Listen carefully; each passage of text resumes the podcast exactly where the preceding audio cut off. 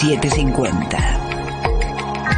Objetivos, pero no imparciales. Somos AM750. Derecho a la información.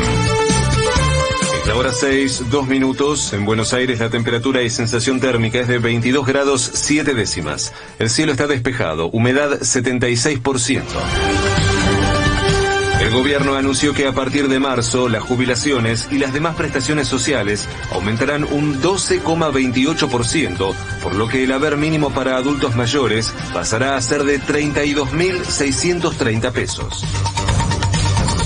El vocero del FMI, Gary Rice, aseguró que hay avances significativos en la negociación con la Argentina y que están buscando un acuerdo definitivo lo más rápido posible.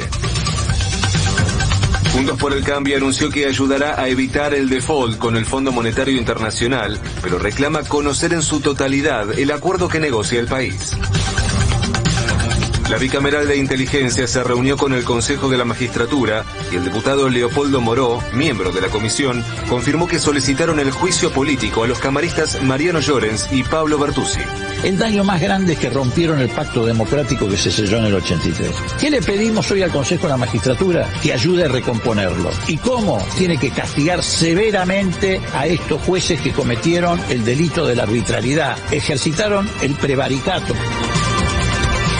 Comprobó que el ministro de Trabajo de María Eugenia Vidal, Marcelo Villegas, también se reunía con autoridades de la AFI en la Quinta de Olivos y que incluso utilizaba el nombre de Manuela Villegas para no figurar en los registros de ingresos.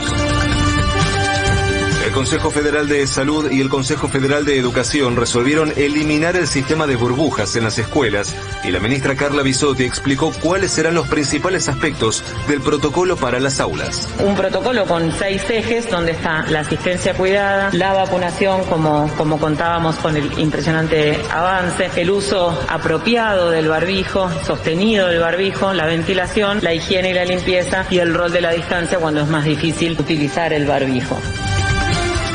Durante la última jornada se detectaron en el país 25.110 nuevos contagios de coronavirus y se confirmaron 264 muertes más por la enfermedad.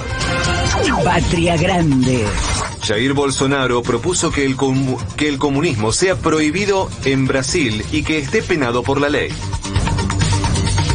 Venezuela asegura haber capturado a un grupo de combatientes armados entrenados en Colombia que planificaban un ataque en la ciudad de Caracas. De afuera. Joe Biden solicitó a todos los ciudadanos estadounidenses en Ucrania que abandonen el país y advirtió que si empiezan los disparos con Rusia será una guerra mundial. UNICEF alertó que en Afganistán hay 4.4 millones de niños y niñas con desnutrición y que un millón de ellos corre riesgo de vida. Pelota. Hoy en el marco de la fecha 1 de la Liga Profesional, Arsenal se enfrentará a Rosario Central a las 17, a las 19 y 15 Godoy Cruz recibirá a Tigre y Aldo Civi visitará a Vélez y por último a las 21 y 30 Banfield se medirá con San Lorenzo.